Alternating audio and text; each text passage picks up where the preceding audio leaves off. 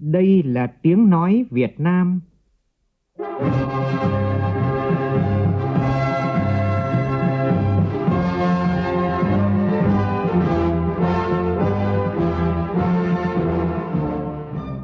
là tiếng nói Việt Nam phát thanh từ Hà Nội, thủ đô nước Cộng hòa xã hội chủ nghĩa Việt Nam.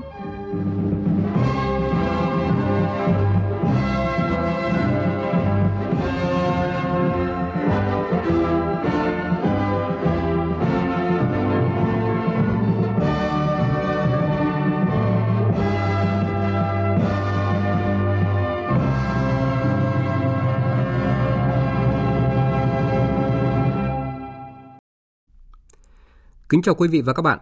Mời quý vị và các bạn nghe chương trình Thời sự chiều của Đài Tiếng nói Việt Nam với những nội dung chính sau đây.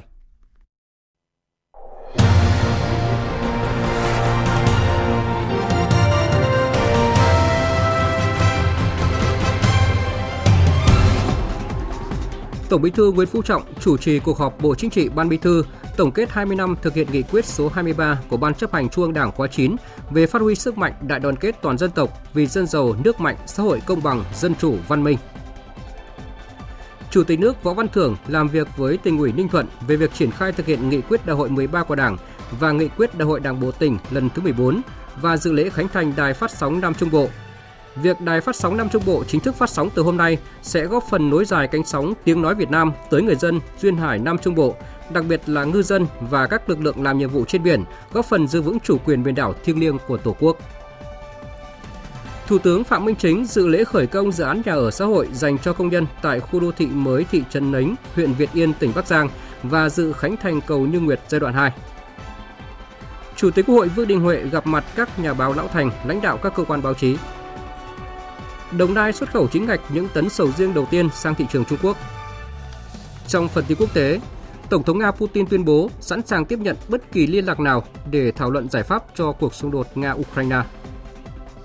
Ngân hàng Trung ương châu Âu tiếp tục tăng lãi suất thêm 25% điểm để kiềm chế lạm phát, đồng thời cảnh báo sẽ có một đợt điều chỉnh nữa trong tháng 7 tới.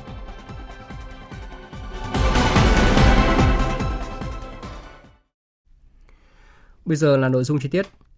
Sáng nay tại trụ sở Trung ương Đảng, Tổng Bí thư Nguyễn Phú Trọng đã chủ trì cuộc họp Bộ Chính trị, Ban Bí thư cho ý kiến về đề án tổng kết 20 năm thực hiện nghị quyết số 23 ngày 12 tháng 3 năm 2003 của Ban Chấp hành Trung ương Đảng khóa 9 về phát huy sức mạnh đại đoàn kết toàn dân tộc vì dân giàu, nước mạnh, xã hội công bằng, dân chủ, văn minh. Phóng viên Văn Hiếu đưa tin. Sau khi nghe cơ quan thường trực Ban chỉ đạo xây dựng đề án báo cáo nội dung đề án, Bộ Chính trị đã thảo luận, thống nhất đánh giá trong những năm qua, nhất là trong 20 năm thực hiện nghị quyết số 23, sức mạnh khối đại đoàn kết toàn dân tộc không ngừng được củng cố, tăng cường và phát huy, góp phần thúc đẩy phát triển kinh tế xã hội, bảo đảm quốc phòng an ninh, đối ngoại, chăm lo đời sống vật chất, tinh thần cho nhân dân, từng bước thu hẹp khoảng cách chênh lệch giữa các vùng miền, quan tâm phát triển toàn diện khu vực miền núi, hải đảo, vùng đồng bào dân tộc thiểu số và vùng khó khăn, giữ vững ổn định chính trị, tăng cường đồng thuận xã hội, củng cố niềm tin của nhân dân đối với Đảng, Nhà nước. Từng bước hoàn thiện cơ chế, phát huy quyền làm chủ của nhân dân, mở rộng dân chủ trực tiếp, nâng cao dân chủ đại diện. Mặt trận Tổ quốc, các tổ chức chính trị xã hội, các hội quần chúng tiếp tục đổi mới nội dung, phương thức hoạt động, tổ chức vận động, tập hợp nhân dân tham gia các cuộc vận động, phong trào thi đua yêu nước, khơi dậy tiềm năng, sức sáng tạo của nhân dân, đóng góp cho sự nghiệp xây dựng và bảo vệ Tổ quốc. Công tác xây dựng chỉnh đốn Đảng và hệ thống chính trị được đặc biệt coi trọng, có chuyển biến tích cực, bảo đảm để Đảng thực sự là hạt nhân lãnh đạo khối đại đoàn kết toàn dân tộc. Đã hình thành cơ chế động viên nhân dân tham gia và dựa vào nhân dân để xây dựng chỉnh đốn Đảng, qua đó tăng cường niềm tin của nhân dân đối với Đảng, Nhà nước và chế độ. Tuy nhiên, bên cạnh những kết quả tích cực vẫn còn tồn tại một số hạn chế như việc cụ thể hóa và tổ chức thực hiện các chủ trương của Đảng, chính sách pháp luật của Nhà nước về phát triển kinh tế xã hội, về phát huy sức mạnh khối đại đoàn kết toàn dân tộc ở một số lĩnh vực địa bàn, kết quả còn thấp, đời sống của một bộ phận nhân dân còn khó khăn, khoảng cách chênh lệch giữa các vùng miền, khu vực còn lớn, cơ chế Đảng lãnh đạo, Nhà nước quản lý, nhân dân làm chủ và phương châm dân biết, dân bàn, dân làm, dân kiểm tra, dân giám sát, dân thụ hưởng chưa cụ thể hóa kịp thời, quyền làm chủ của nhân dân, nhất là dân chủ ở cơ sở có lúc có nơi còn vi phạm. Mặt trận Tổ quốc, các tổ chức chính trị xã hội và các hội quần chúng chưa phát huy hết vai trò trách nhiệm trong tập hợp, đoàn kết, đại diện quyền lợi ích hợp pháp, chính đáng của người dân. Hoạt động giám sát, phản biện xã hội chưa đáp ứng yêu cầu thực tiễn. Do đó, Tổng Bí thư Nguyễn Phú Trọng đề nghị. Tôi xin kiến nghị tiếp tục phát huy truyền thống đại đoàn kết dân tộc. Cái truyền thống nhưng mà chỉ sức mạnh là các cụ nói từ xa xưa rồi chứ đâu phải bây giờ. Xây dựng đất nước ta ngày càng giàu mạnh, phồn vinh, văn minh, hạnh phúc. Sẽ ban hành một nghị quyết mới. Và nghị quyết ra đời, tôi nói nhiều lần rồi, là phải tạo ra một cái chuyển biến mới. Chứ không là cứ lanh quanh những cái cũ thì nó không một cái sức sống mới, một cái khí thế mới, một bước chuyển biến mới trong thực tế này. Tại cuộc họp, Bộ Chính trị cũng khẳng định đại đoàn kết toàn dân tộc là truyền thống quý báu, là đường lối chiến lược của Đảng, là nhân tố quyết định mọi thắng lợi trong sự nghiệp xây dựng và bảo vệ Tổ quốc. Nền tảng vững chắc của đại đoàn kết toàn dân tộc là liên minh giai cấp công nhân, nông dân và đội ngũ trí thức, là quan hệ gắn bó bền chặt giữa Đảng với dân, là niềm tin của nhân dân đối với Đảng và nhà nước, là đoàn kết giữa các giai tầng xã hội, các dân tộc, tôn giáo, người Việt Nam ở trong nước, ngoài nước và nhân dân yêu chuộng hòa bình, tiến bộ trên thế giới. Tiếp tục phát huy truyền thống đại đoàn kết toàn dân tộc, xây dựng đất nước ta ngày càng giàu mạnh, phồn vinh, văn minh, hạnh phúc, lấy lợi ích hợp pháp, chính đáng, sự hài lòng của người dân là trung tâm của mọi chủ trương chính sách, bảo đảm sự công bằng, bình đẳng của mỗi người dân trong tiếp cận nguồn lực, cơ hội phát triển, đóng góp và thụ hưởng thành quả của sự phát triển. Đại đoàn kết toàn dân tộc trên cơ sở phát huy dân chủ, xã hội chủ nghĩa, tôn trọng quyền con người, quyền công dân, thực hiện quyền làm chủ của nhân dân.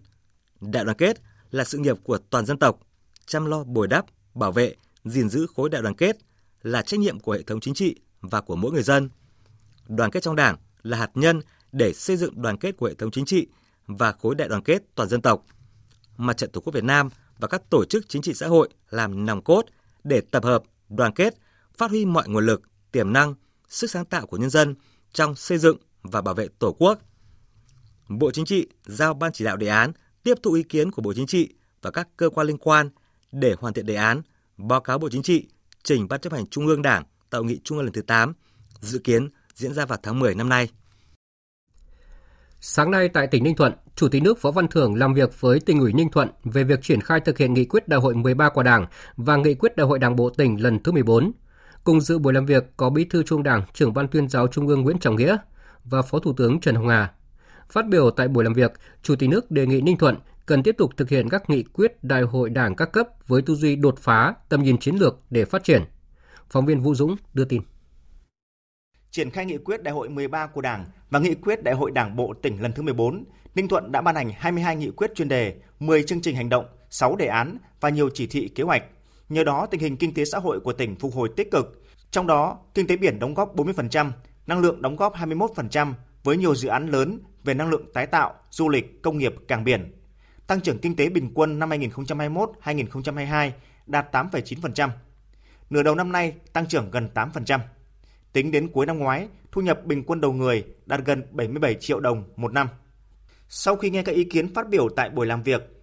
chỉ ra một số nút thắt trong phát triển của Ninh Thuận, Chủ tịch nước Võ Văn Thưởng đề nghị Đảng bộ, chính quyền và nhân dân tỉnh cần tiếp tục thực hiện nghị quyết Đại hội Đảng bộ các cấp,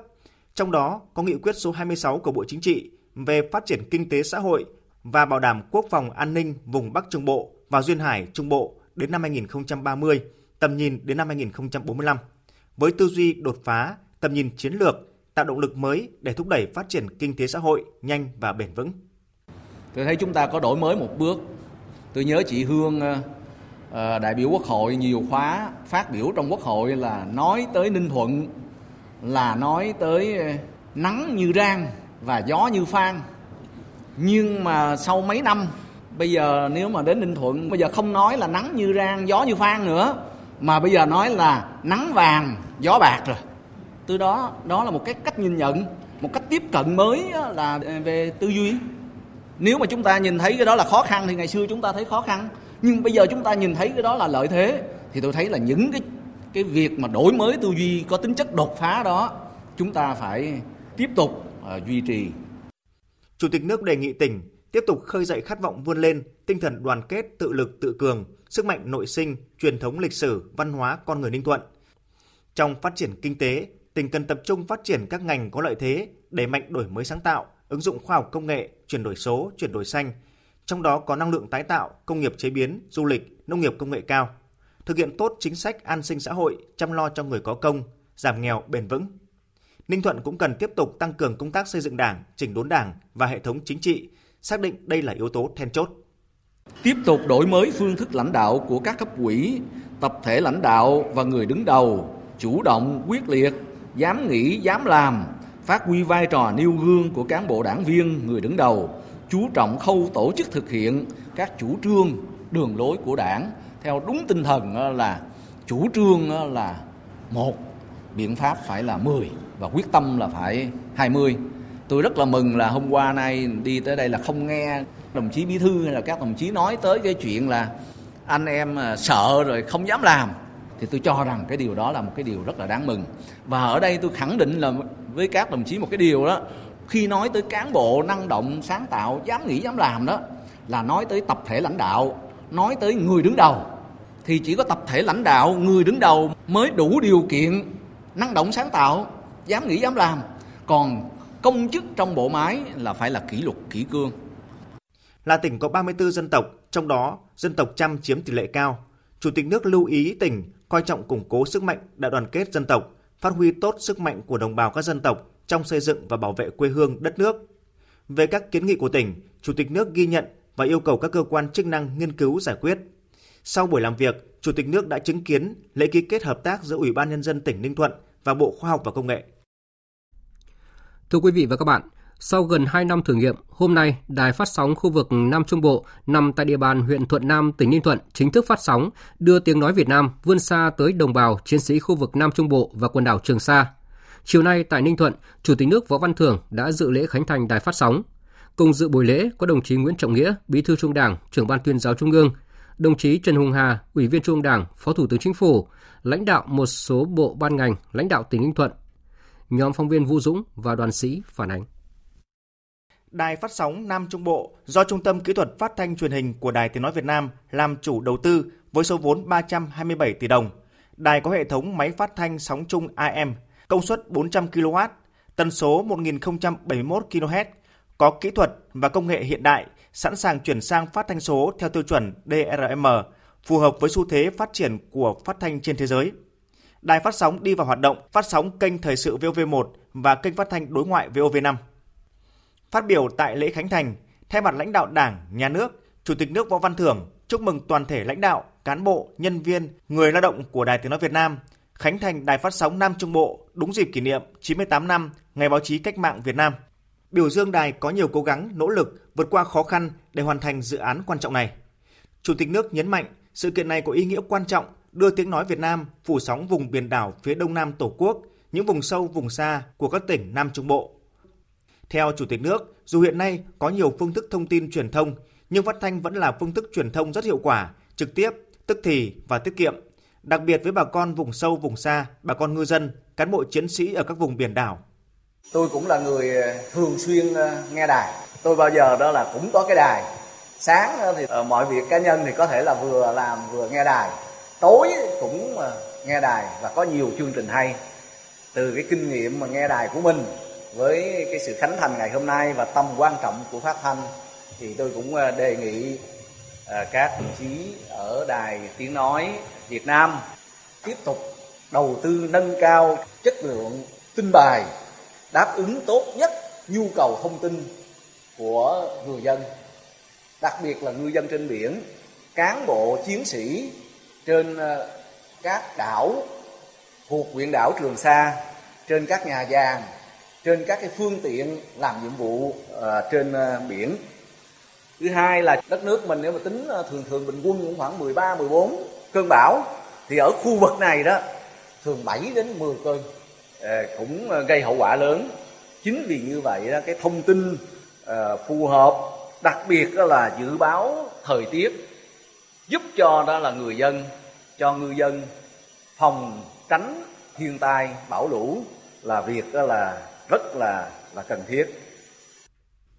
Chủ tịch nước cũng đề nghị Đài Tiếng nói Việt Nam có thêm các chương trình văn nghệ hay, sinh động, phù hợp để phục vụ đời sống tinh thần của ngư dân và các chiến sĩ trên biển đảo của Tổ quốc, Đài Tiếng Nói Việt Nam tổ chức quản lý vận hành hệ thống thiết bị an toàn, liên tục, phát huy tối đa hiệu quả đầu tư, phối hợp chặt chẽ với cấp ủy chính quyền các ngành trên địa bàn để bảo đảm tuyệt đối an ninh an toàn của đài phát sóng khu vực Nam Trung Bộ. Nhân dịp này, Chủ tịch nước đánh giá cao tỉnh Ninh Thuận và các bộ ngành đã phối hợp tốt với Đài Tiếng Nói Việt Nam để khắc phục khó khăn, hoàn thành dự án đài phát sóng với chất lượng cao.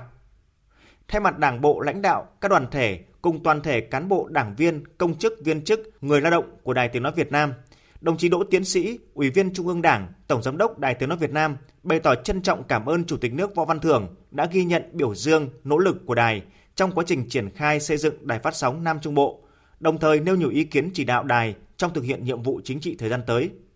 Tổng giám đốc Đỗ Tiến Sĩ khẳng định, Đài Tiếng Nói Việt Nam luôn ý thức sâu sắc trách nhiệm của mình, phấn đấu hoàn thành xuất sắc nhiệm vụ được giao, trở thành cơ quan truyền thông đa loại hình, đa phương tiện, hiện đại, phục vụ tốt nhất nhiệm vụ tuyên truyền, là diễn đàn của các tầng lớp nhân dân. Theo Tổng giám đốc Đỗ Tiến Sĩ, để thực hiện thắng lợi những nhiệm vụ được giao, việc mở rộng và tăng cường diện phủ sóng phát thanh của Đài Tiếng Nói Việt Nam là yêu cầu quan trọng. Hôm nay, Đài Tiếng Nói Việt Nam chính thức khánh thành đài phát sóng Nam Trung Bộ. Kể từ nay, chất lượng phủ sóng phát thanh Tiếng Nói Việt Nam tại Biển Đông, khu vực quần đảo Trường Sa được nâng cao, góp phần đảm bảo an ninh chính trị, trật tự an toàn xã hội, góp phần khẳng định chủ quyền quốc gia trên Biển Đông. Đài phát sóng Nam Trung Bộ được đưa vào sử dụng sẽ giúp cho bà con ngư dân, cán bộ chiến sĩ và nhân dân trên quần đảo Trường Sa nghe rõ hơn, nét hơn và gần gũi hơn tiếng nói của Đảng, của nhà nước với những thông tin thiết thực nhất, phục vụ cho cuộc sống, lao động và công tác hàng ngày. Như ngư dân trên biển, bộ đội trên biển nhiều lần đã nói, giữa trùng khơi bao la, nơi đây chỉ có biển và nước. Nghe thấy tiếng đài, tiếng người, chúng tôi cảm thấy ngỡ như gần đất liền hơn. Bày tỏ nghiêm túc tiếp thu chỉ đạo của Chủ tịch nước Võ Văn Thưởng, Tổng giám đốc Đỗ Tiến Sĩ khẳng định Đài Tiếng Nói Việt Nam sẽ luôn nêu cao tinh thần đoàn kết, thống nhất, kế thừa và phát huy truyền thống quý báu 78 năm xây dựng và trưởng thành, thực hiện thắng lợi mọi nhiệm vụ được giao, góp phần xứng đáng vào sự nghiệp xây dựng và bảo vệ Tổ quốc. Chiều nay, Thủ tướng Phạm Minh Chính dự lễ khởi công dự án nhà ở xã hội dành cho công nhân tại khu đô thị mới thị trấn Nánh, huyện Việt Yên, tỉnh Bắc Giang giai đoạn 2. Tin của phóng viên Vũ Khuyên. Đây là dự án lớn với tổng diện tích xây dựng gần 13.000 m2, tổng diện tích sàn gần 243.000 m2, tổng số căn hộ gần 4.500 căn, tổng diện tích sử dụng các căn hộ ở gần 160.000 m2. Dân số tính toán khoảng 12.000 người. Dự án khi hoàn thành sẽ góp phần giải quyết nhu cầu cấp thiết về chỗ ở cho công nhân của tỉnh theo chương trình đã đề ra. Phát biểu tại buổi lễ, Thủ tướng Phạm Minh Chính ghi nhận, biểu dương và đánh giá cao những nỗ lực của chính quyền và nhân dân tỉnh Bắc Giang, đặc biệt là nhà đầu tư đã nỗ lực không ngừng và kết quả đạt được trên. Thủ tướng nêu rõ, vấn đề phát triển nhà ở xã hội được Đảng, Nhà nước hết sức quan tâm, nhưng vấn đề đầu tư có hạn do hạn chế nguồn lực, đồng thời phải dành nguồn lực cho các ưu tiên khác. Vì vậy phải tìm cơ chế để cải thiện, huy động nguồn lực cho phát triển nhà ở xã hội, phải có chủ trương về đất đai, quy hoạch cho việc này. Tiếp tục có chính sách cho cả người làm nhà ở xã hội và người mua nhà ở xã hội cho phù hợp, thực hiện cả mua và thuê mua để đảm bảo phù hợp thu nhập của công nhân, người thu nhập thấp. Thủ tướng đề nghị các địa phương nói chung, tỉnh Bắc Giang nói riêng tiếp tục phát triển nhà ở xã hội, từ đó đề xuất các chính sách phù hợp để hoàn thành mục tiêu đến năm 2030, cả nước có 1 triệu căn hộ nhà ở xã hội. Ngân hàng Chính sách Xã hội tạo điều kiện thuận lợi, tuyên truyền vận động để công nhân, người thu nhập thấp tiếp cận vốn vay để mua nhà ở xã hội. Thủ tướng kêu gọi các khu công nghiệp, khu chế xuất, khu đô thị có nhiều người thu nhập thấp cùng góp ý hoàn thiện chính sách trong lĩnh vực này. Tôi đề nghị là chính quyền địa phương ở đây, cụ thể là tỉnh Bắc Giang, thì quy hoạch thêm các cái thiết chế liên quan đến giáo dục, liên quan đến y tế, liên quan đến thể dục thể thao, liên quan đến cảnh quan môi trường để tạo cơ hội cho cái người công nhân, người thu nhập thấp được sống một cách thoải mái nhất và thuận lợi nhất để cho họ tiếp tục cống hiến, đóng góp xây dựng đất nước. Thì nhân dịp cũng khởi công cái khu nhà ở xã hội này thì tôi xin chia sẻ và cũng xin kêu gọi các địa phương rồi các doanh nghiệp, công nghiệp nữa là cùng nhau chung sức đồng lòng để chúng ta tìm ra lời giải để góp phần thực hiện được cái mục tiêu ít nhất xây dựng được 1 triệu căn hộ từ nay đến năm 2030. Cũng chiều nay tại Bắc Giang, Thủ tướng Phạm Minh Chính dự lễ khánh thành cầu Như Nguyệt giai đoạn 2. Dự án cầu Như Nguyệt giai đoạn 2, chiều dài cầu là 439,15 m, tổng mức đầu tư 456 tỷ đồng. Dự án này góp phần giải tỏa điểm nghẽn ách tắc giao thông trên tuyến đường bộ cao tốc Hà Nội - Lạng Sơn với chiều dài 160 km, tuyến giao thông huyết mạch kết nối trục động lực tăng trưởng từ thủ đô Hà Nội, Bắc Ninh, Bắc Giang, Lạng Sơn và cửa khẩu quốc tế Hữu Nghị, đảm bảo đồng bộ về quy mô khai thác theo tiêu chuẩn đường bộ cao tốc, vận tốc thiết kế 100 km/h, đặc biệt là giảm chi phí logistics, tạo thuận lợi cho xuất nhập khẩu hàng hóa giữa hai nước Việt Nam, Trung Quốc.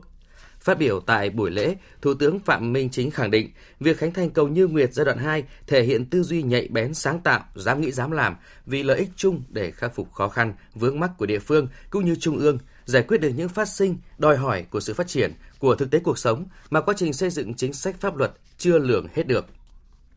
Thủ tướng đánh giá cao hai tỉnh Bắc Giang và Bắc Ninh đã phối hợp chặt chẽ trong giai đoạn giải phóng mặt bằng, hết sức nhiệt tình, trách nhiệm cao đối với Đảng, Nhà nước, nhân dân, nhất là trong công tác giải phóng mặt bằng để xây dựng cầu. Tinh thần tự lực tự cường, không bó tay trước mọi khó khăn của hai tỉnh, trong đó có tháo gỡ các vấn đề liên quan đến thủ tục, vốn, quy định và thẩm quyền. Tại trụ sở chính phủ, chiều nay, Thủ tướng Phạm Minh Chính tiếp Bộ trưởng Bộ Tư pháp Cuba Oscar Manuel Frilevera Martinez và đoàn đại biểu cấp cao Bộ Tư pháp Cuba đang ở thăm và làm việc tại nước ta. Tin của phóng viên Vũ Khuyên. Thủ tướng Phạm Minh Chính khẳng định, Việt Nam trước sau như một mong muốn quan hệ đoàn kết anh em gần gũi, tin cậy, thủy chung mẫu mực giữa hai nước ngày càng sâu sắc. Việt Nam sẽ làm hết sức để hỗ trợ Cuba trong khả năng, sẵn sàng chia sẻ kinh nghiệm Việt Nam có được cả về những vấn đề đã làm tốt hoặc làm chưa tốt trong điều kiện của Việt Nam.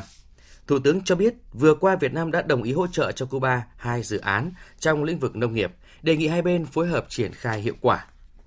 Người đứng đầu chính phủ Việt Nam đề nghị hai bên tiếp tục ủng hộ lẫn nhau tại các tổ chức quốc tế và diễn đàn đa phương, nhất là tại Liên Hợp Quốc, phong trào không liên kết. Cuba quan tâm tạo điều kiện về cơ chế chính sách cho các pháp nhân, cá nhân Việt Nam tại Cuba ổn định cuộc sống, sản xuất kinh doanh, quan tâm tháo gỡ khó khăn cho doanh nghiệp Việt Nam đang đầu tư tại Cuba để duy trì ổn định quan hệ kinh tế thương mại, đầu tư song phương, ưu tiên tạo điều kiện thuận lợi cho doanh nghiệp Việt Nam đầu tư vào Cuba. Hai bên phối hợp chặt chẽ trong việc tổ chức kỷ niệm 50 năm lãnh tụ Fidel Castro thăm vùng giải phóng miền Nam Việt Nam. Bộ trưởng Bộ Tư pháp Cuba khẳng định, Cuba luôn coi trọng mối quan hệ đặc biệt truyền thống hữu nghị và hợp tác nhiều mặt với Việt Nam. Cảm ơn sự ủng hộ, hỗ trợ vô tư trong sáng, hào phóng của Đảng, Nhà nước và nhân dân Việt Nam dành cho Cuba, trong đó có sự hợp tác hỗ trợ trong lĩnh vực tư pháp, xây dựng pháp luật. Bộ trưởng Oscar Manuel Frilevera Martinez nhất trí cao với các ý kiến của Thủ tướng Phạm Minh Chính, mong muốn Việt Nam tiếp tục ủng hộ, thúc đẩy các bộ ngành của hai nước tăng cường hợp tác, hỗ trợ Cuba trong công tác xây dựng pháp luật và tư pháp, nhất là trong lĩnh vực ứng dụng công nghệ thông tin, chuyển đổi số, đào tạo nguồn nhân lực. Tại nhà Quốc hội, chiều nay, Chủ tịch Quốc hội Vương Đình Huệ tiếp đại sứ trưởng phái đoàn Liên minh châu Âu tại Việt Nam, Giorgio Aliberti và tiếp đại sứ Thụy Sĩ tại Việt Nam, Thomas Gatt. Tin của phóng viên Lê Tuyết. Tiếp đại sứ trưởng phái đoàn Liên minh châu Âu tại Việt Nam, Giorgio Aliberti, Chủ tịch Quốc hội Vương Đình Huệ khẳng định Việt Nam sẽ thực hiện nghiêm túc những cam kết trong hiệp định thương mại, bởi đây không chỉ là cam kết với thế giới mà cho các chính mục tiêu của Việt Nam vì sự phát triển nhanh chóng và bền vững. Chủ tịch Quốc hội đánh giá cao EU đã ban hành chính sách chiến lược sáng kiến để tăng cường sự hiện diện hợp tác của khu vực châu Á Thái Bình Dương, khẳng định Việt Nam sẵn sàng hỗ trợ tăng cường sự hiện diện của EU tại khu vực, phối hợp triển khai kế hoạch hành động ASEAN-EU giai đoạn 2023-2027. Giúp EU kết nối với thị trường ASEAN và thúc đẩy đàm phán hiệp định EFTA ASEAN-EU, giúp kết nối EU với ASEAN là cửa ngõ của EU, thúc đẩy các mặt hàng vào ASEAN.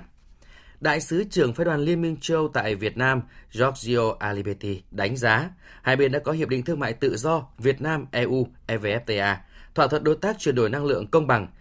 GETP. Mong muốn, thời gian tới, EU không chỉ đầu tư tại Việt Nam trong lĩnh vực chuyển đổi năng lượng, mà còn sẽ hiện diện lâu dài tại Việt Nam ở nhiều lĩnh vực khác.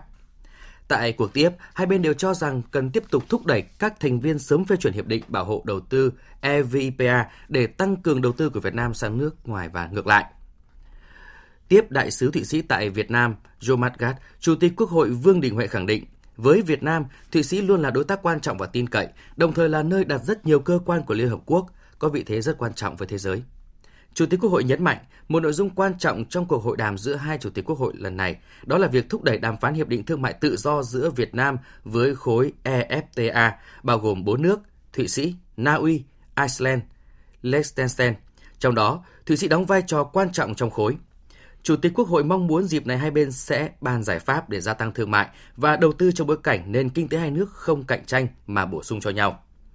Đại sứ Thụy Sĩ cũng chia sẻ về những trải nghiệm của cá nhân sau 5 tháng nhận nhiệm vụ tại Việt Nam, trong đó đã tới thăm một số địa phương nơi có doanh nghiệp Thụy Sĩ đặt trụ sở, bày tỏ vui mừng nhận thấy sự hiện diện của các công nghệ Thụy Sĩ ngày càng rõ nét. Điều này khẳng định quan hệ gắn bó giữa Việt Nam, Thụy Sĩ trong lĩnh vực kinh tế. Đại sứ hy vọng chuyến thăm của Chủ tịch Hạ viện Thụy Sĩ tới Việt Nam sẽ thúc đẩy FTA giữa Việt Nam với khối EFTA. Cũng theo tin của phóng viên Lê Tuyết, nhân kỷ niệm 98 năm Ngày Báo chí Cách mạng Việt Nam, chiều nay Chủ tịch Quốc hội Vương Đình Huệ đã gặp gỡ lãnh đạo Ban Tuyên giáo Trung ương, Bộ Thông tin và Truyền thông, Hội Nhà báo Việt Nam, các nhà báo lão thành, đại diện lãnh đạo các cơ quan báo chí ở Trung ương và địa phương. Chủ tịch Quốc hội Vương Đình Huệ nhấn mạnh, trải qua 98 năm xây dựng và trưởng thành, Báo chí Cách mạng Việt Nam do Chủ tịch Hồ Chí Minh sáng lập và lãnh đạo đã luôn đồng hành cùng những chặng đường đấu tranh của cách mạng, đóng góp quan trọng vào sự nghiệp xây dựng và bảo vệ đất nước. Tôi nhiệt liệt biểu dương và chúc mừng đội ngũ những người làm báo trong cả nước đã hết sức nỗ lực phấn đấu, đạt được nhiều thành tích to lớn. Đặc biệt, tôi đánh giá cao sự đóng góp không mệt mỏi của các đồng chí làm công tác chỉ đạo, quản lý báo chí, đã hoàn thành xuất sắc nhiệm vụ, tạo điều kiện để báo chí ngày càng phát triển, nâng cao chất lượng của báo chí cách mạng, góp phần quan trọng vào sự nghiệp đổi mới và hội nhập quốc tế của đất nước ta. Tôi khẳng định sự đóng góp to lớn của các cấp hội nhà báo Việt Nam từ trung ương đến địa phương trong suốt 73 năm qua và là một tổ chức không ngừng mở rộng tập hợp, thắt chặt đoàn kết đội ngũ, đào tạo, bồi dưỡng và bảo vệ quyền và lợi ích chính đáng của các hội viên. Chủ tịch Quốc hội đề nghị báo chí tiếp tục bám sát, phản ánh đầy đủ kịp thời thông tin về các hoạt động của Quốc hội, Hội đồng Nhân dân các cấp tới đông đảo cử tri, nhân dân cả nước và bạn bè quốc tế, truyền tải kịp thời tâm tư nguyện vọng của cử tri, nhân dân tới Quốc hội, góp phần nâng cao hiệu lực hiệu quả hoạt động của Quốc hội và Hội đồng Nhân dân, xây dựng hình ảnh Quốc hội ngày càng dân chủ, pháp quyền, chuyên nghiệp, hiện đại, thân thiện và gần gũi. Tôi mong rằng toàn thể đội ngũ nhà báo chúng ta tiếp tục quán triệt đầy đủ, sâu sắc quan điểm báo chí là vũ khí sắc bén, công cụ đắc lực của Đảng, là tiếng nói của nhân dân và là diễn đàn rộng lớn, mạnh mẽ của nhân dân trên mặt trận tư tưởng, chính trị, văn hóa, bằng sự tìm tòi, khám phá, sáng tạo của những người viết sử trung thành, trung thực, nhân văn, bằng những tác phẩm báo chí xuất sắc, góp phần đấu tranh loại bỏ cái sai, cái xấu, bảo vệ cái đúng, cái tốt, vì sự nghiệp chung của đất nước, của nhân dân, phổ biến những kinh nghiệm tốt, bài học hay, biểu dương, tôn vinh và lan tỏa nhân rộng những nhân tố mới và những điển hình tiên tiến. 124 tác phẩm báo chí xuất sắc nhất sẽ được vinh danh tại lễ trao giải báo chí quốc gia lần thứ 17 tổ chức vào tối ngày 21 tháng 6 tới đây tại Hà Nội. Đây là thông tin được Hội đồng Giải báo chí quốc gia cho biết tại buổi họp báo vào sáng nay. Phóng viên Minh Hường thông tin. Số lượng tác phẩm gửi về dự giải báo chí quốc gia lần thứ 17 năm 2022 là 1.894 tác phẩm. Quá trình chấm sơ khảo và trung khảo được thực hiện đúng điều lệ giải và quy chế làm việc, thể thức bỏ phiếu của hội đồng giải. Trong số 157 tác phẩm vào vòng trung khảo, hội đồng giải đã lựa chọn được 124 tác phẩm xuất sắc nhất để trao giải báo chí quốc gia lần thứ 17, gồm 9 giải A, 24 giải B, 46 giải C, 45 giải khuyến khích. Theo đánh giá của Hội đồng giải, các tác phẩm dự giải đã bám sát các chủ đề lớn từ chính trị, kinh tế, văn hóa, xã hội, quốc phòng, an ninh và các mặt khác của đời sống đất nước trong năm 2022, phản ánh đậm nét các sự kiện quan trọng của đất nước. Tuy nhiên, trong số 11 nhóm giải, 2 nhóm giải là phóng sự điều tra, bút ký, báo chí, ghi chép, báo in và nhóm giải ảnh báo chí không có tác phẩm đạt giải A. Lý giải về thể loại ảnh báo chí không có tác phẩm đạt giải A, ông Nguyễn Đức Lợi, Phó Chủ tịch Thường trực Hội Nhà báo Việt Nam cho biết. Trong thực tế, hoạt động báo chí thấy trên mặt báo in, báo điện tử cũng rất nhiều tác phẩm báo chí có thể nói rất là tốt. Về chất lượng ảnh rất là tốt, kỹ thuật ảnh rất là tốt, nội dung, chủ đề rất là hay. Nhưng mà đến Hội đồng giải báo chí quốc gia thì là không thấy những bức ảnh đó. Có nghĩa là các tác giả không gửi tới tác phẩm này. Mặc dù Hội đồng giải đã cố gắng ưu tiên cho thể loại này là các thể loại khác, báo in, báo điện tử, truyền hình, phát thanh thì phải thông qua cái sơn lược của từng các cấp hội. Riêng ảnh báo chí thì được cho phép các tác giả gửi thẳng đến Hội đồng giải báo chí quốc gia, không cần qua cấp hội, không cần qua vòng sơ tuyển. Nhưng mà kết quả thì cũng chưa nhận được nhiều tác phẩm có chất lượng. Lễ trao giải báo chí quốc gia lần thứ 17 năm 2022 sẽ được tổ chức trọng thể vào tối ngày 21 tháng 6 tới tại Cung Văn hóa Lao động Hữu nghị Việt Xô và sẽ được phát thanh truyền hình trực tiếp trên sóng Đài Tiếng Nói Việt Nam, Đài Truyền hình Việt Nam. Thời sự VOV, nhanh, tin cậy, hấp dẫn. Chương trình thời sự chiều nay tiếp tục với các tin đáng chú ý khác. Nhằm góp phần kiểm soát lạm phát, ổn định kinh tế vĩ mô, thị trường tiền tệ, phấn đấu giảm lãi suất cho vay đối với doanh nghiệp, người dân, hỗ trợ phục hồi tăng trưởng kinh tế, Ngân hàng Nhà nước đã quyết định giảm lãi suất điều hành lần thứ tư kể từ đầu năm đến nay, kể từ ngày 19 tháng 6 này. Theo Ngân hàng Nhà nước, lãi suất cho vay qua đêm trong thanh toán điện tử liên ngân hàng và cho vay bù đắp thiếu hụt vốn trong thanh toán bù trừ của Ngân hàng Nhà nước đối với tổ chức tín dụng giảm từ mức 5,5% xuống còn 5% một năm. Lãi suất tái cấp vốn giảm từ mức 5% xuống còn 4,5% một năm. Lãi suất tái chiết khấu giảm từ mức 3,5% xuống còn 3% một năm. Lãi suất tối đa áp dụng đối với tiền gửi không kỳ hạn và có kỳ hạn dưới 1 tháng giữ nguyên ở mức 0,5% một năm.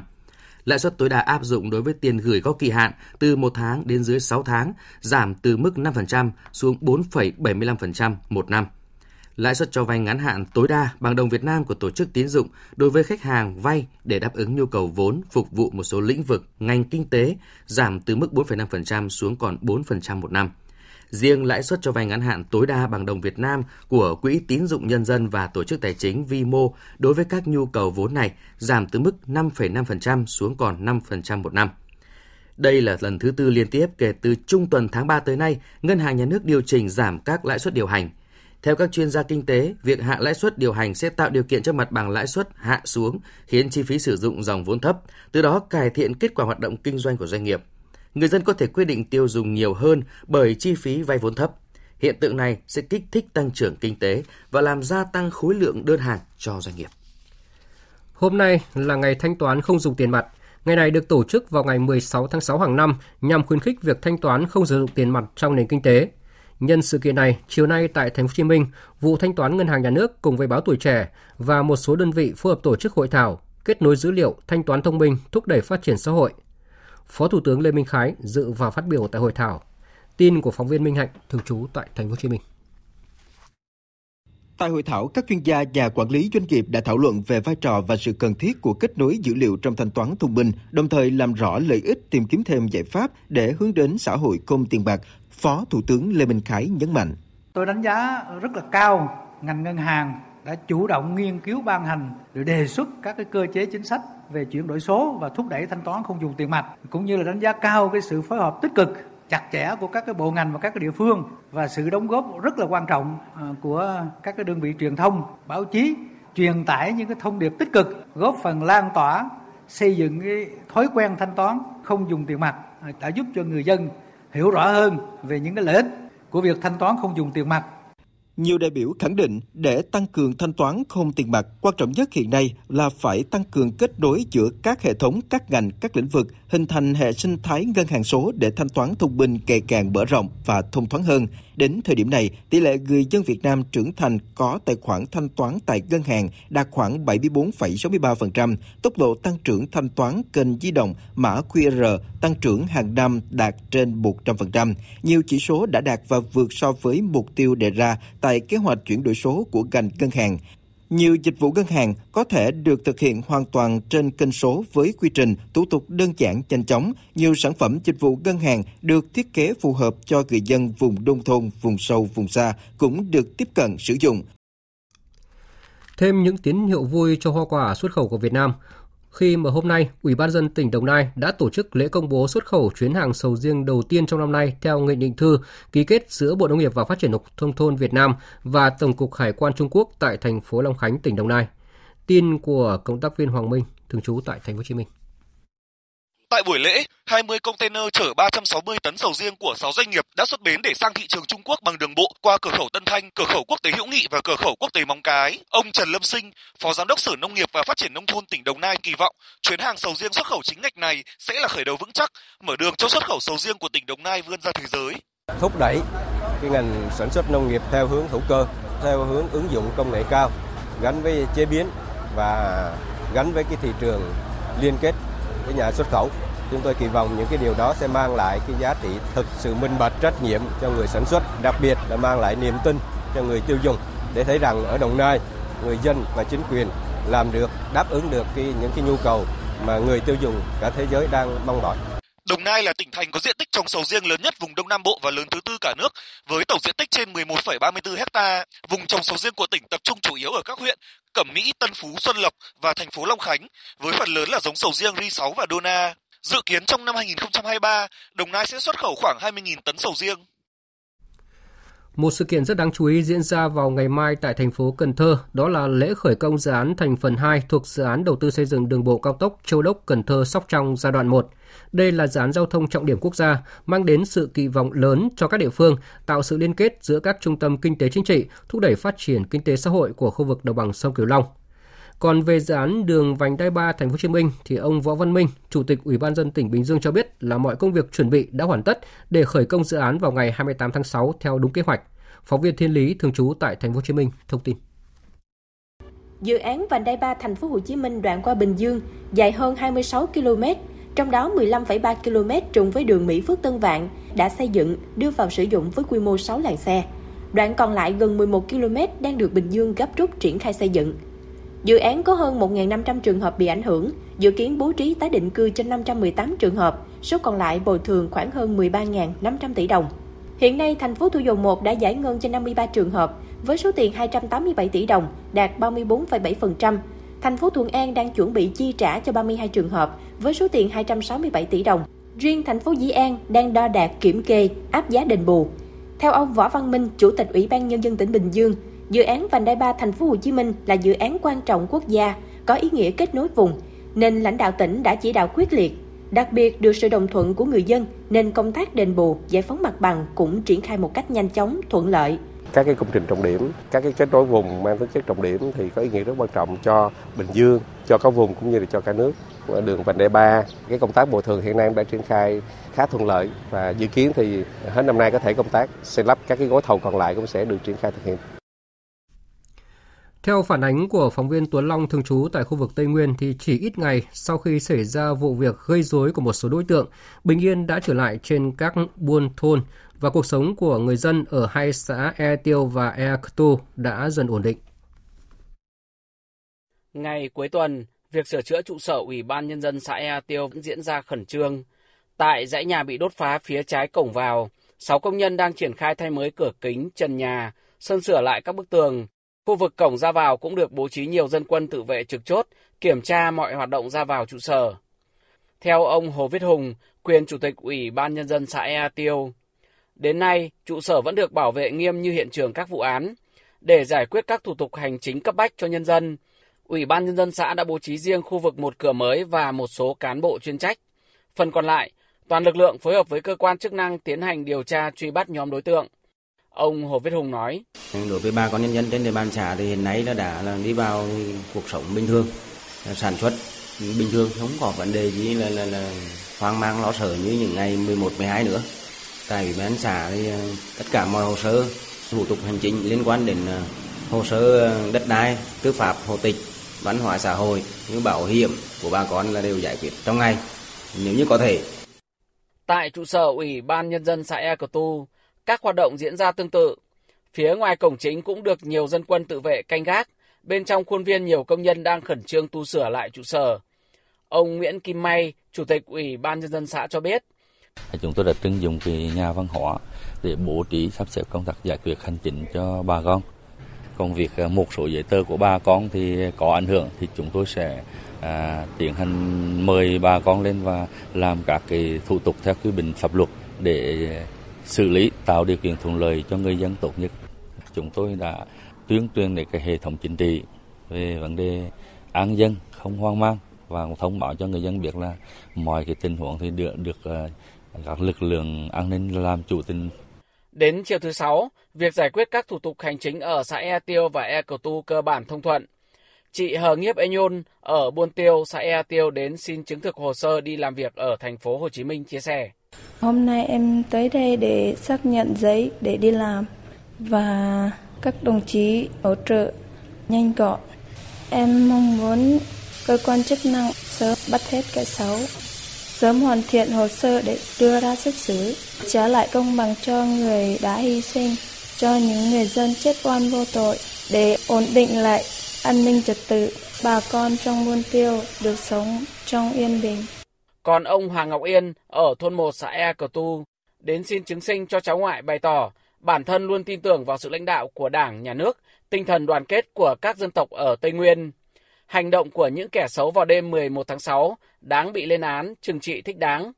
Ông Hoàng Ngọc Yên nói: "Mong muốn của tôi là như là mà các cấp của chính quyền để bảo vệ trật tự cho nhân dân chúng tôi được an tâm. Thứ hai nữa là sẽ tiến hành điều tra những cái vụ này cho nó ra chuyện để biết cho tăng đèn những ngày nào là âm mưu làm cho xã hội cho việc cho dân làng của xã E của tôi của xã huyện Chư Quynh chúng tôi được an tâm." Quý vị và các bạn đang nghe chương trình Thời sự chiều của Đài Tiếng nói Việt Nam. Tiếp theo sẽ là một số thông tin về thời tiết.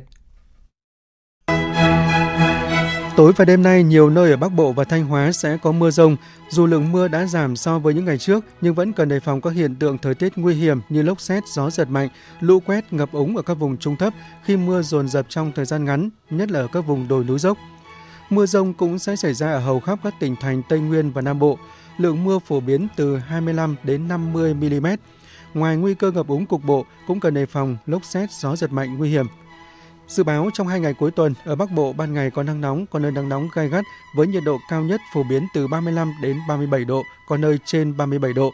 Khu vực từ Thanh Hóa đến Phú Yên tiếp tục có nắng nóng và nắng nóng gay gắt, có nơi đặc biệt gay gắt với nhiệt độ cao nhất phổ biến 36 đến 38 độ, có nơi trên 39 độ. Nếu có kế hoạch đi du lịch hay tham gia các hoạt động ngoài trời dịp cuối tuần, quý vị cần có các biện pháp che chắn nắng cẩn thận như là mặc quần áo dài tay, đội mũ rộng vành, tránh nắng nóng ảnh hưởng đến sức khỏe.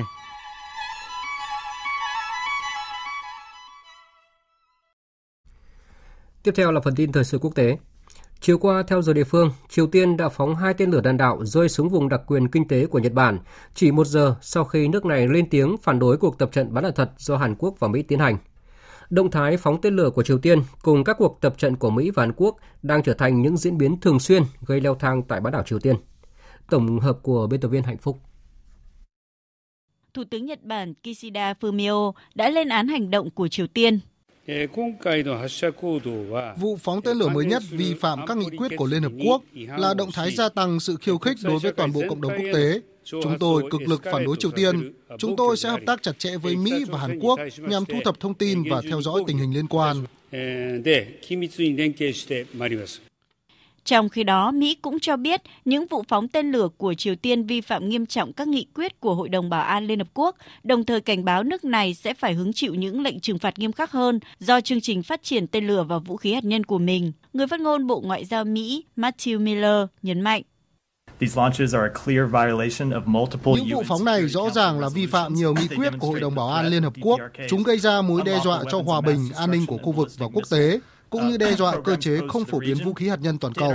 Hôm nay, Mỹ cũng đã áp đặt các biện pháp trừng phạt đối với 2 cá nhân Triều Tiên vì đã hỗ trợ chương trình tên lửa và vũ khí của nước này. Thời gian tới, chúng tôi sẽ tiếp tục có các hành động tương tự để buộc những cá nhân này phải chịu trách nhiệm về các hoạt động như vậy. Động thái phóng tên lửa của Triều Tiên diễn ra trong bối cảnh Mỹ-Hàn tiến hành tập trận bắn đạn thật quy mô lớn chưa từng có tại thao trường huấn luyện hỏa lực Segungjin ở Pocheon.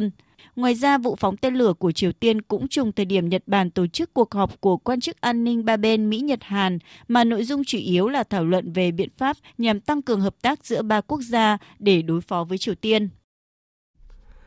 Hôm nay, liên tiếp xảy ra 2 vụ nổ ở trung tâm thủ đô Kiev khi một phái đoàn của các nhà lãnh đạo châu Phi đang ở thăm Ukraine bắt đầu sứ mệnh hòa bình với hy vọng là hòa giải giữa Ukraine và Nga. Thị trưởng Kiev, ông Vitaly Klitschko cho biết các vụ nổ xảy ra ở quận trung tâm Pozhdit của thủ đô và hiện chưa có thêm thông tin cụ thể. Trong khi đó, thông báo trên Twitter, phủ Tổng thống Nam Phi nêu rõ, Tổng thống Nam Phi và các nguyên thủ các nước châu Phi khác đang tham gia sứ mệnh hòa bình của các nhà lãnh đạo châu Phi tại nhà thờ Saint Andrew ở thành phố Bucha gần thủ đô Kiev.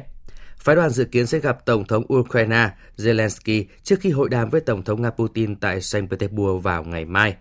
Trong một diễn biến liên quan, Điện Kremlin khẳng định Tổng thống Putin sẵn sàng tiếp nhận bất kỳ liên lạc nào để thảo luận giải pháp cho xung đột Ukraine. Trong một diễn biến khác, nhóm họp hôm qua tại thủ đô Bruxelles của Bỉ, các bộ trưởng quốc phòng tổ chức Hiệp ước Bắc Đại Tây Dương NATO đã thảo luận về các mối quan hệ tương lai với Ukraine. Cuộc họp diễn ra trong bối cảnh Mỹ và các đồng minh phương Tây đã gần như bác bỏ triển vọng sớm gia nhập liên minh quân sự lớn nhất thế giới của Ukraine. Biên tập viên Thu Hoài tổng hợp thông tin. Phát biểu tại cuộc họp, Tổng thư ký NATO Jens Stoltenberg thừa nhận hiện không có sự đồng thuận về sự tham gia của Ukraine khi nước này đang trong xung đột với Nga. Ông đồng thời hy vọng liên minh gồm 31 quốc gia thành viên sẽ đồng ý với một chương trình nghị sự kéo dài nhiều năm. Theo đó, NATO sẽ giúp Ukraine trở nên phù hợp và tương thích hơn với các tiêu chuẩn của liên minh quân sự.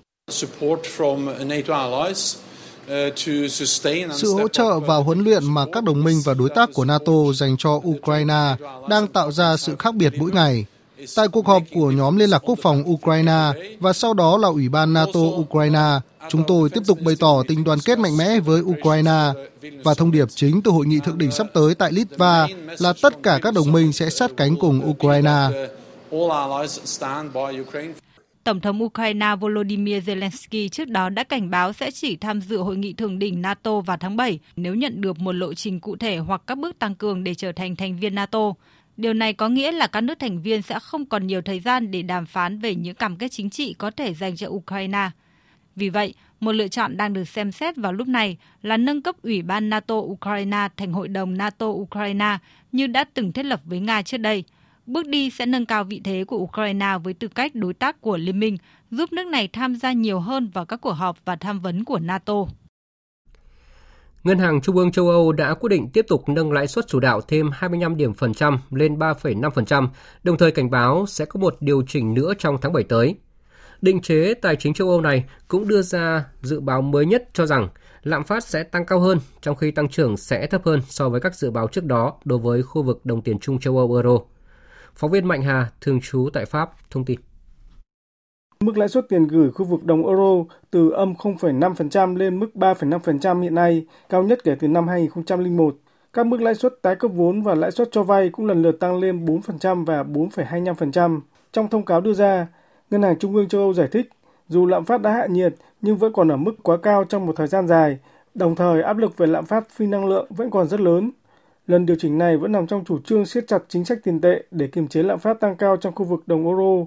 Theo định chế tài chính châu Âu này, lạm phát khu vực đồng euro sẽ là 5,4% trong năm 2023, cao hơn mức 5,3% đưa ra hồi tháng 3 vừa qua, trước khi giảm xuống còn 3% trong năm 2024 và 2,2% trong năm 2025.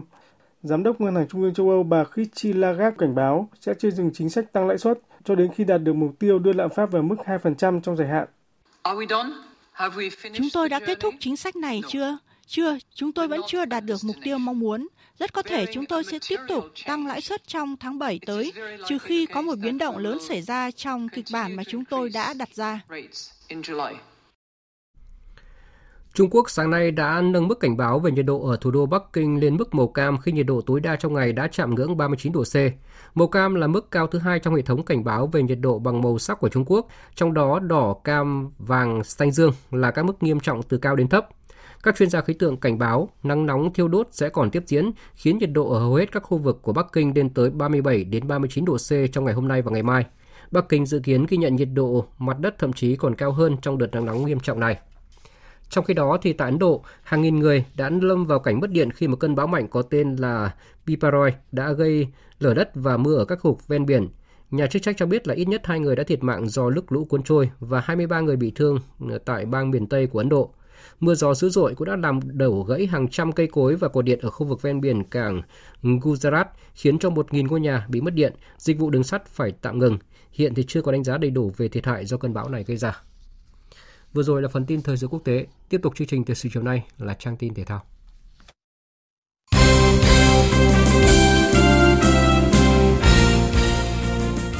Thưa quý vị và các bạn, tối qua tuyển Việt Nam có trận đấu giao hữu với tuyển Hồng Kông Trung Quốc trên sân vận động Lạch Tray, Hải Phòng dưới sự chứng kiến của 2 vạn cổ động viên. Trong trận đầu tiên, đội tuyển quốc gia được huấn luyện viên Philippe Coutinho dẫn dắt, Quế Ngọc Hải ghi bàn duy nhất từ chấm 11m sau khi Quang Hải bị phạm lỗi trong vòng cấm để giúp tuyển Việt Nam giành chiến thắng chung cuộc 1-0. Trung vệ đội trưởng đội tuyển Việt Nam cũng được bầu chọn là cầu thủ xuất sắc nhất trận đấu. Quế Ngọc Hải chia sẻ. Có lẽ là lời đầu tiên thì cho Hải xin được gửi lời cảm ơn tới tất cả những cổ động viên đã có mặt tại sân vận động Lạch Tray. Hải Phòng ngày hôm nay. Thực sự là một không khí rất là tuyệt vời. Cổ động viên đã tiếp lửa và cổ vũ rất là nhiệt tình cho đội tuyển quốc gia Việt Nam. Còn về trận đấu đầu tiên dưới triều đại của huấn luyện viên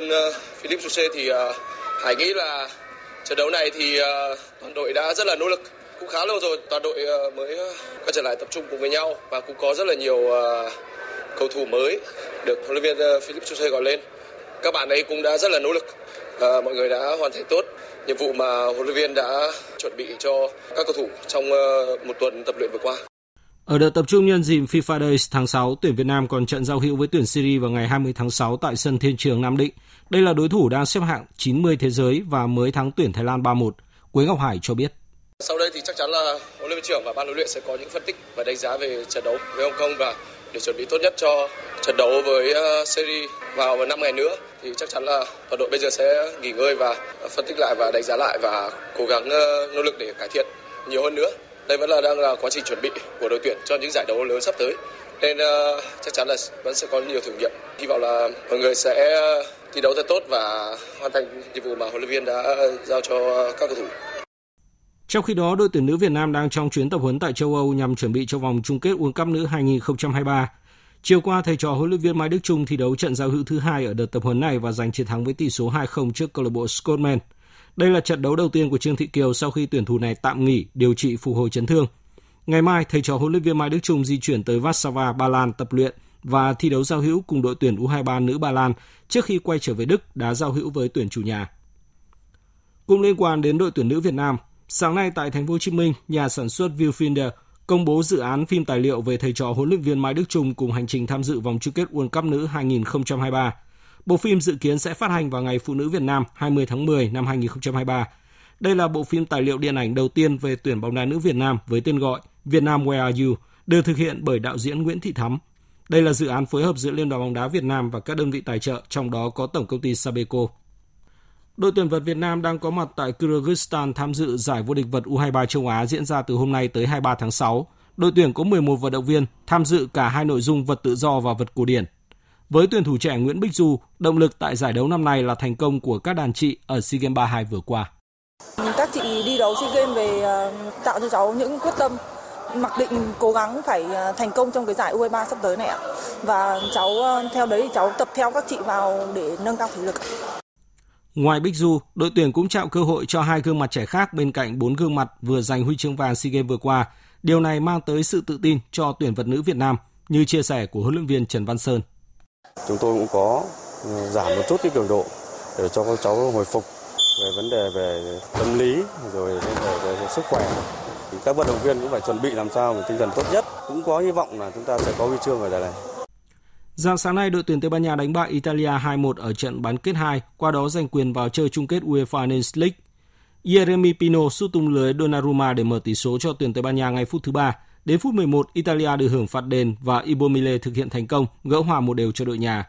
Cuối hiệp 2, tiền đạo vào sân thay người là Joselu lập công với pha đá bồi cận thành, ấn định chiến thắng 2-1 cho tuyển Tây Ban Nha.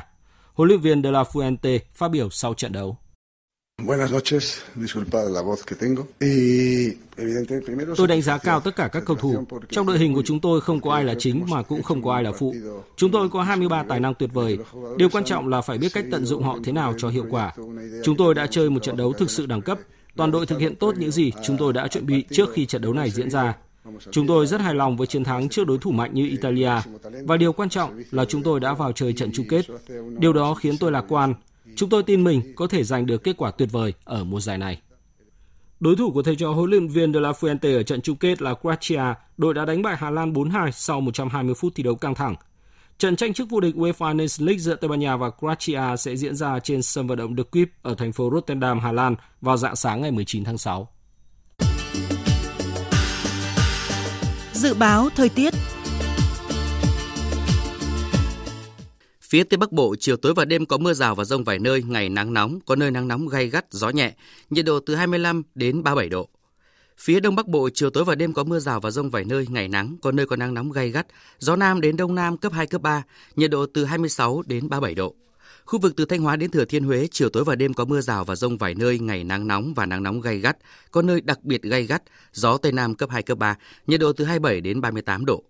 Khu vực từ Đà Nẵng đến Bình Thuận, chiều tối và đêm có mưa rào và dông vài nơi, ngày nắng, có nơi nắng nóng, riêng phía Bắc có nắng nóng và nắng nóng gay gắt, có nơi đặc biệt gay gắt, gió Tây Nam cấp 2, cấp 3, nhiệt độ từ 26 đến 38 độ, có nơi trên 38 độ. Tây Nguyên, chiều tối và tối có mưa rào và dông rải rác, ngày nắng, gió Tây Nam cấp 2, cấp 3, nhiệt độ từ 21 đến 31 độ. Nam Bộ, chiều tối và tối có mưa rào và dông rải rác, ngày nắng, gió Tây Nam cấp 2, cấp 3, nhiệt độ từ 25 đến 34 độ. Khu vực Hà Nội, chiều tối và đêm có mưa rào và dông vài nơi, ngày nắng nóng, có nơi nắng nóng gay gắt, gió Nam đến Đông Nam cấp 2, cấp 3, nhiệt độ từ 26 đến 37 độ. Dự báo thời tiết biển, vịnh Bắc Bộ, khu vực Bắc Biển Đông và vùng biển từ Quảng Trị đến Quảng Ngãi có mưa rào và dông rải rác, gió Nam đến Tây Nam cấp 4, cấp 5. Khu vực quần đảo Hoàng Sa thuộc thành phố Đà Nẵng và vùng biển từ Bình Định đến Ninh Thuận có mưa rào và dông vài nơi, gió Tây Nam đến Nam cấp 4, cấp 5. Khu vực Nam Biển Đông và khu vực quần đảo Trường Sa thuộc tỉnh Khánh Hòa có mưa rào rải rác và có nơi có dông, gió Tây Nam cấp 3, cấp 4. Khu vực giữa Biển Đông và vùng biển từ Bình Thuận đến Cà Mau có mưa rào rải rác và có nơi có dông, gió Tây Nam cấp 4, cấp 5. Vùng biển từ Cà Mau đến Kiên Giang và Vịnh Thái Lan có mưa rào rải rác và có nơi có dông, gió nhẹ. Những thông tin dự báo thời tiết vừa rồi đã kết thúc chương trình Thời sự chiều nay của Đài Tiếng Nói Việt Nam. Chương trình do các biên tập viên Nguyễn Cường, Lan Anh và Thu Hòa thực hiện với sự tham gia của phát thanh viên Sơn Tùng và kỹ thuật viên Đoàn Thanh. Chịu trách nhiệm nội dung Lê Hằng. Cảm ơn quý vị và các bạn đã dành thời gian lắng nghe.